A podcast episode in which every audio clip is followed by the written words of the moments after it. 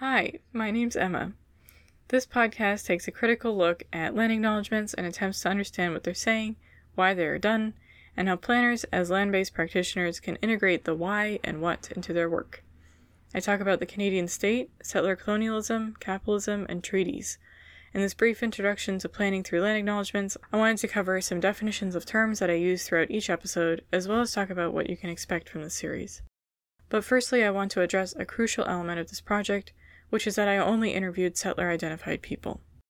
I made this decision early on, having heard from Indigenous scholars and activists that they have been stuck with the topic of colonialism in Canada for way too long, with little to no settler engagement.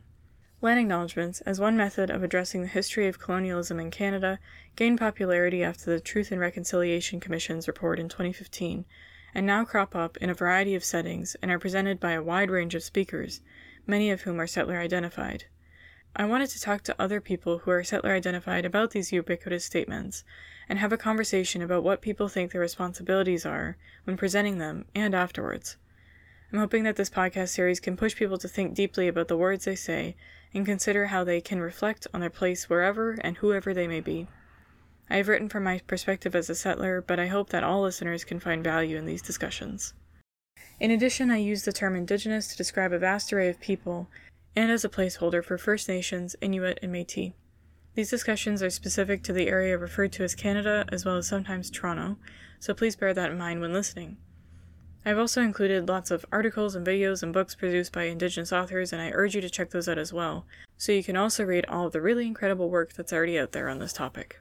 Please check out the show notes for a list of all this material. So, now for the drier bit.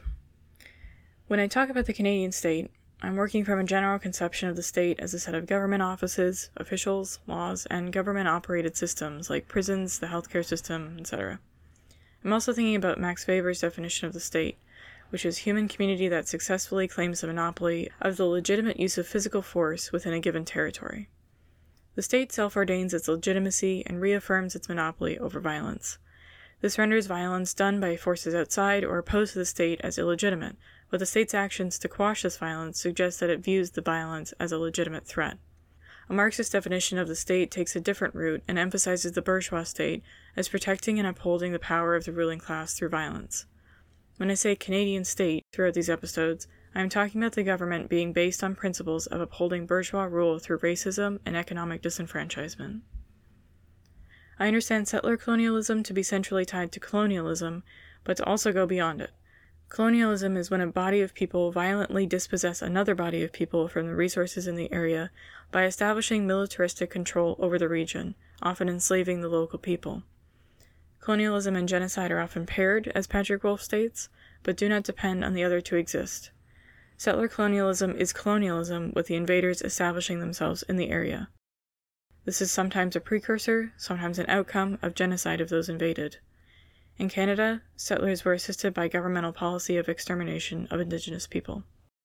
I discuss capitalism on its own, but also as it intersects with and relies on settler colonialism and racism. To put it somewhat simply, Canada is a capitalist state that relies on extractive industries like mining and oil as a means of continuing its existence. The exploitation that is integral to capitalism comes out through the lack of worker control, certainly, but also through the precarity seen in such a wealth gap stricken country as Canada. This precarity is caused by things like insufficient wages compared to housing prices, an emphasis on the productiveness of citizens over well being, services like housing and healthcare being constantly boxed in by financial constraints, and the reliance on the subjugation of working class and poor people to sustain the economy. There are many treaties mentioned in these episodes.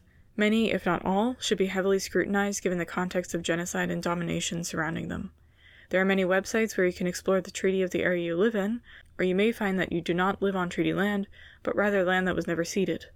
Learning these facts should change the way you think about where you live, so if you don't know, check out native-land.ca.